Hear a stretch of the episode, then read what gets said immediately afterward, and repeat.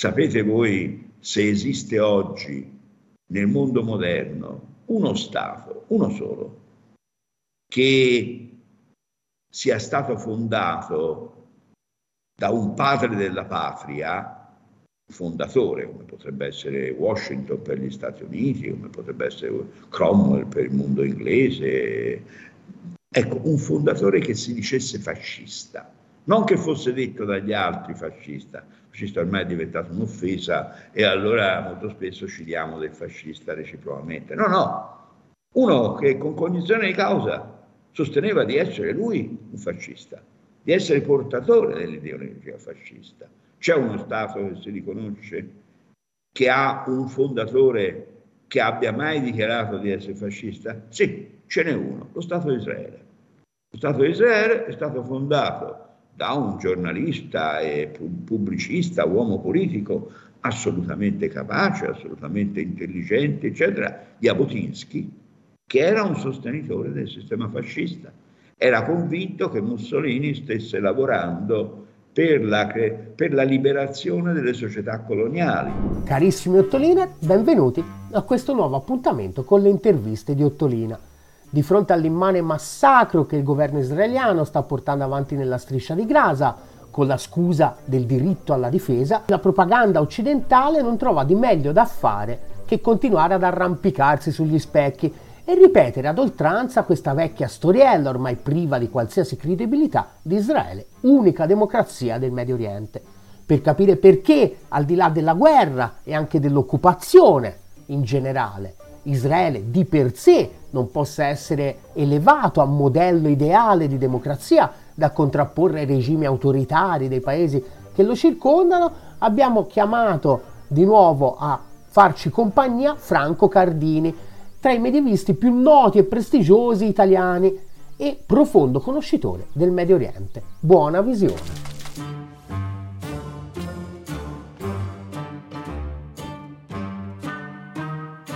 Se per esempio io dico che Israele è l'unica democrazia nel vicino Oriente, devo aggiungere che la democrazia perfette, cioè i perfetti sistemi dove comanda il popolo, e poi il popolo è una realtà collettiva, come fa a comandare? Una realtà obiettiva, ci sono sempre dei, dei dei, dei media, dei, mezzi, degli strumenti, ma eh, la democrazia obiettivamente perfetta non esiste.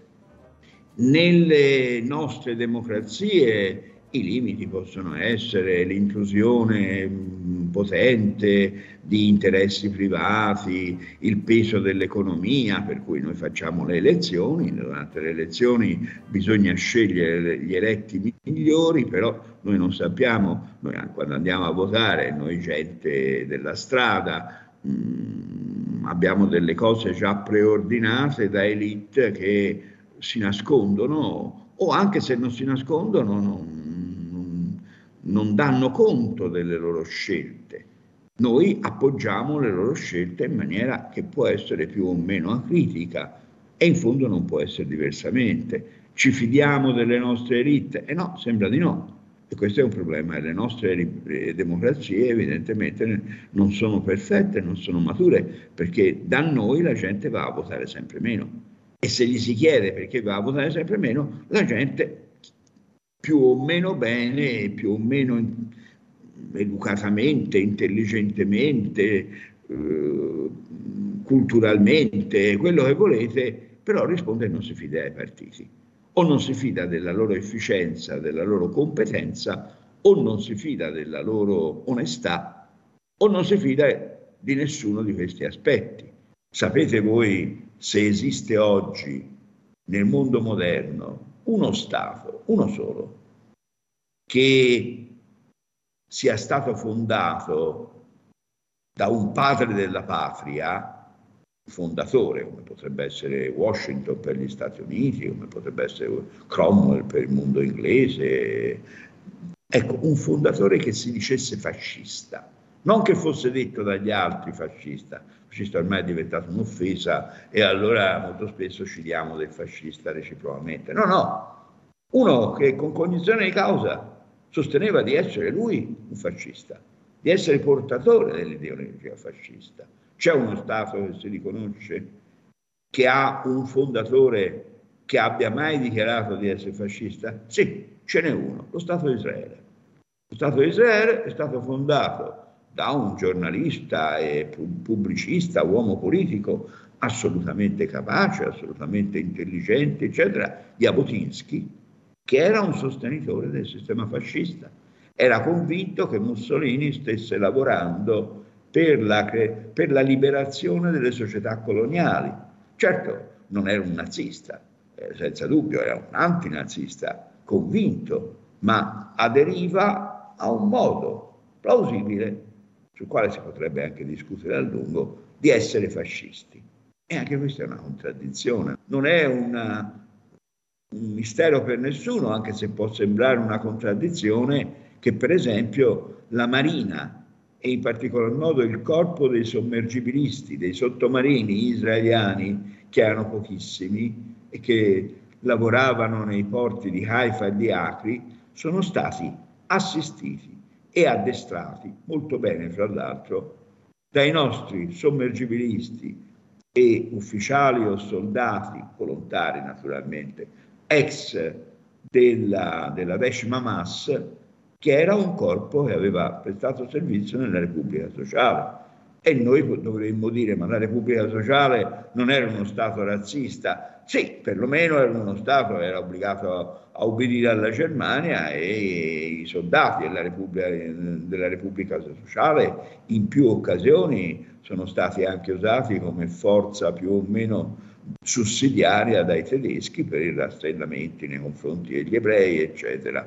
E anche questa è una contraddizione, ma del resto le contraddizioni nella storia, e soprattutto in quella di Israele, eh, si si sciupano da quante sono. La guerra del 48-49 rispetto agli arabi che con eccezione dei giordani, la legione araba giordana eh, ha resistito bene, ha, ha inflitto anche molte, molte sconfitte a Israele, ma alla fine si può dire che la guerra del 49 è stata vinta da Israele di un'incollatura, infatti poi si sono messi d'accordo per dividersi il paese più o meno, non solo il paese ma anche la capitale la stessa Gerusalemme, nonostante ci fosse una parte del mondo ebraico che sosteneva che Gerusalemme doveva essere tutta del mondo ebraico, perché la, non è soltanto il centro, è la sostanza dello spirito israeliano. E oggi, oggi è accaduto unilateralmente così, ma nel 1948 no, si è diviso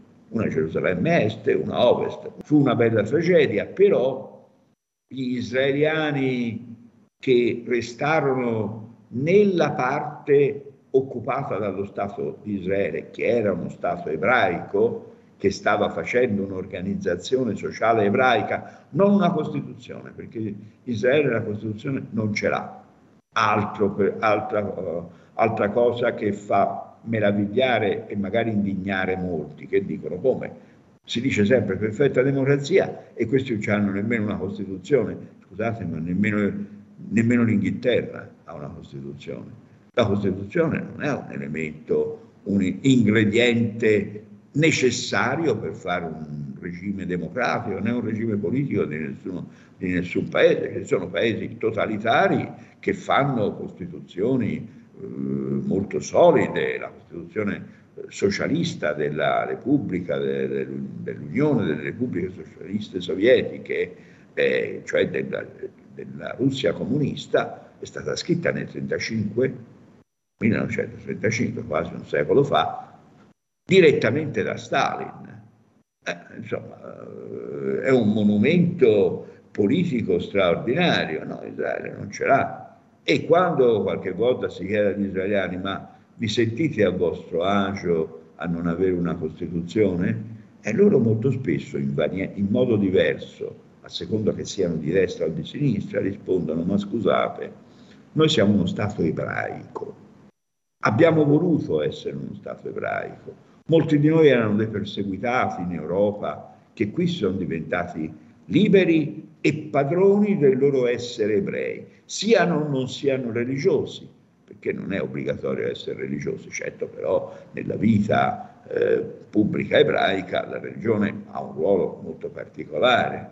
Ora, l'osservazione degli israeliani è questa, noi abbiamo una minoranza araba, cioè di quegli arabi che dopo la guerra sono restati nell'area che era stata assegnata allo Stato ebraico e stavano lì, avevano le loro case, la loro professione, i loro possedimenti, se erano dei proprietari terrieri o anche dei semplici contadini, come è successo.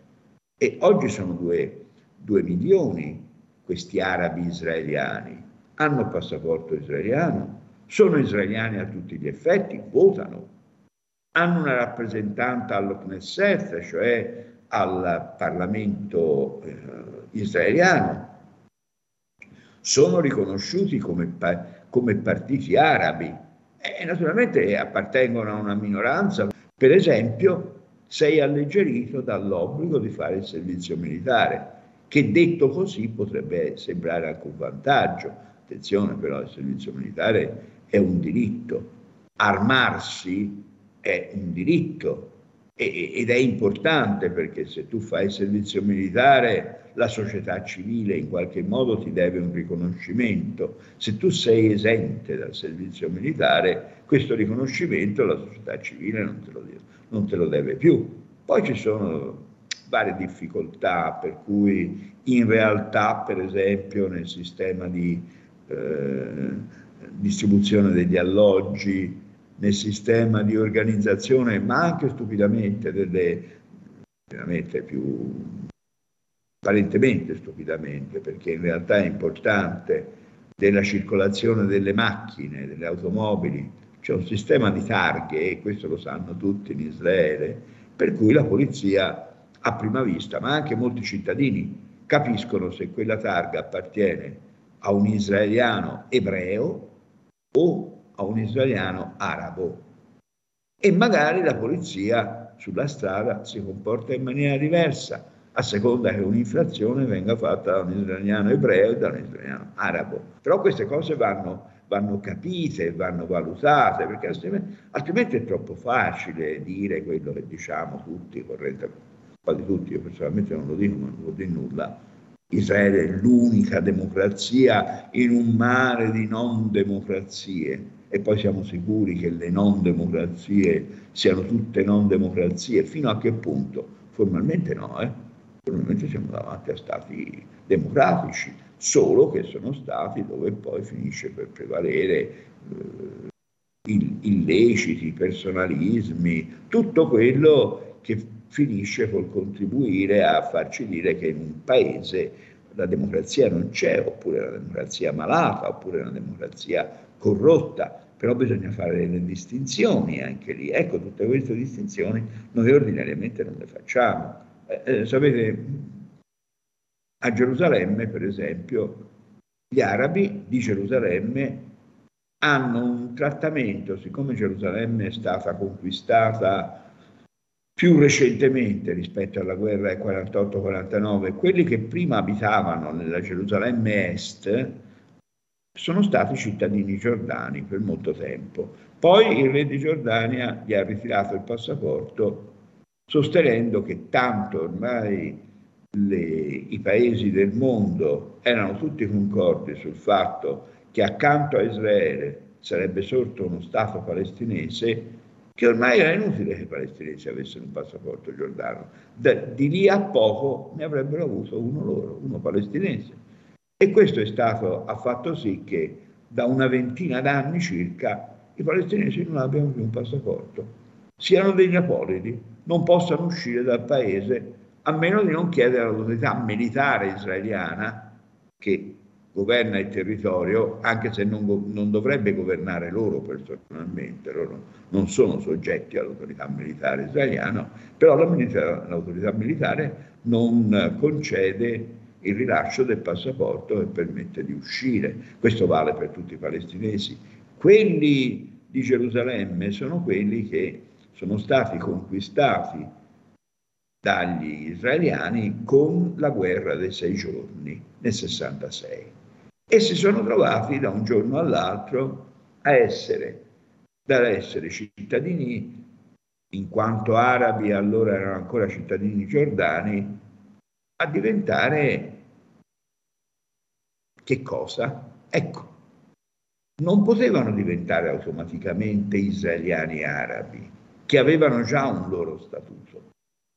L'autorità israeliana ha inventato una nuova categoria, i cittadini arabi di Gerusalemme, che hanno un loro, loro, un loro assetto istituzionale, hanno loro, un loro organismo rappresentativo, amministrativo, eccetera, ma non sono nemmeno palestinesi, non sono nulla. E allora restano così, imprigionati in città, senza diritti, certo, commerciano, vivono, più o meno vanno, eh, almeno finché non hanno grossi problemi, ma i grossi problemi gli vengono subito. Per esempio hanno una casa, e le case eh, appartengono ormai alla, a Gerusalemme, cioè all'amministrazione di Gerusalemme che ha un municipio israeliano. Il municipio israeliano ha un ufficio di igiene. L'ufficio di igiene eh, visita le case e stabilisce se sono a norma o non sono a norma. Ma Gerusalemme è una città antichissima. Se l'ufficio di igiene stabilisce che quella città, eh, scusate, che quella casa di un cittadino arabo di Gerusalemme che non vuole passare a Israele e Israele lo lascia liberissimo di scegliere. Però quando poi deve fare dei lavori in casa perché vuole sistemarsi un bagno, si trova in una casa che è patrimonio anche archeologico della città di Gerusalemme. E allora l'ufficio di igiene gli dice guarda che la tua casa non è abitabile, tu non puoi vivere in una casa civile con quel tipo di bagno che hai, mettiti a norma a spese tue e fallo al più presto. Ti diamo un mese, ti diamo due mesi, ti diamo tre mesi. E però lui non è mica libero di fare, di fare i lavori perché è in un luogo che può essere lurido e miserabile quanto volete, ma è archeologicamente qualificato. E allora bisogna rivolgersi all'ufficio delle archeologia e belle arti israeliano e chiedere di poter fare i lavori. E può darsi, e in generale succede, questo ve lo garantisco per casi che io ho vissuto quando lavoravo in Israele da parte di amici a cui è successo questo, l'ufficio dei beni archeologici non ti dà il permesso di fare lavori in casa. Trascorsi uno, due, tre mesi, quanti l'ufficio invece di igiene ti aveva dato per mettere a norma il tuo bagno o il tuo, tuo luogo di, di, di, igienico, tornano, constatano che tu non lo hai fatto, ti confiscano la casa. E cosa fanno quando ti hanno confiscato la casa? Te ne danno un'altra. Te ne danno una fuori da Gerusalemme, magari in Palestina. Tu torni lì, certo, eh, il lavoro che avevi prima eh, ti devi adattare, eh, lo perdi, quella era casa tua, ci sei anche nato, te la tolgono e cosa fanno? La mettono in vendita. E in generale chi la compra? Un cittadino israeliano ebreo che vuole tornare nel centro di Gerusalemme. C'è una logica in tutto questo? Una logica di, che consiste nel cacciare gli arabi da Gerusalemme e sostituirli con ebrei? Gli arabi giurano di sì, gli ebrei giurano di no, però la realtà è una realtà complessa di questo tipo che naturalmente è sottratta all'opinione pubblica perché mettetevi nei panni di un giornalista occidentale che dovesse raccontare questa cosa. La racconta a gente che non sapendone nulla eh, ne, ne, ne, ne, deduce che gli ebrei stanno facendo delle, dei, soprusi, dei soprusi agli arabi. E questo pensiero si può declinare in tanti modi, anche in un modo suscettibile di sembrare o di essere realmente un pensiero anti-ebraico, quindi antisemita. E allora chi pensa in questa maniera, eh, se poi lo deve spiegare, è a disagio, insomma, non, non vuole che qualcuno dica di lui che è un antisemita, allora tace queste cose. E molti giornalisti che vivono a Gerusalemme vivono anche questo, questo dramma fra non denunziare certe cose e quindi non fare il loro dovere, non, non rispettare la verità e denunziarle e naturalmente subirne delle conseguenze. È un mondo estremamente complesso che andrebbe conosciuto nella realtà di quello che è e questo accrescerebbe anche la nostra comprensione nei confronti delle due parti e una comprensione probabilmente da parte degli altri faciliterebbe anche la comprensione reciproca, mentre invece l'incomprensione generale favorisce con un curioso, perfido meccanismo di ritorno, favorisce l'astio reciproco, per non dire il rancore reciproco, per non dire l'odio reciproco.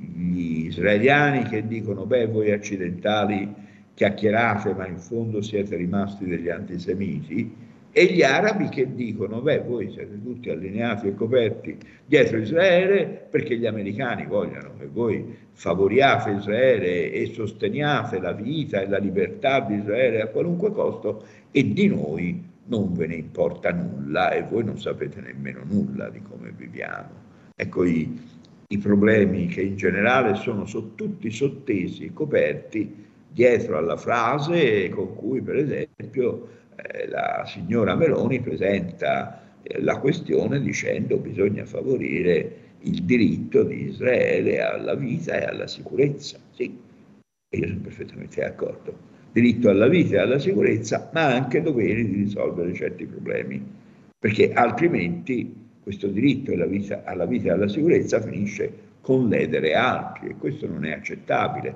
Ma nel caso di Israele si trovano scarsi difensori della, della causa araba, mentre per esempio nel caso dell'Irlanda del Nord, quando gli irlandesi del Nord subivano da parte degli inglesi delle, del, dei soprusi che molto spesso erano molto più pesanti, molto più gravi, però trovavano anche nel mondo occidentale dei difensori coscienti, efficaci, eccetera. Ecco, questo gli arabi non ce l'hanno e quindi quando pensiamo i palestinesi ce l'hanno con noi, prima di dire sì ce l'hanno con noi perché sono musulmani, l'Islam è contro l'Occidente e altre, e altre cose dette così sono molto superficiali, sono molto inconcludenti, bisognerebbe anche pensare a questi malintesi profondi che lavorano proprio in profondità nella nostra, nella nostra società e che noi non sempre siamo in grado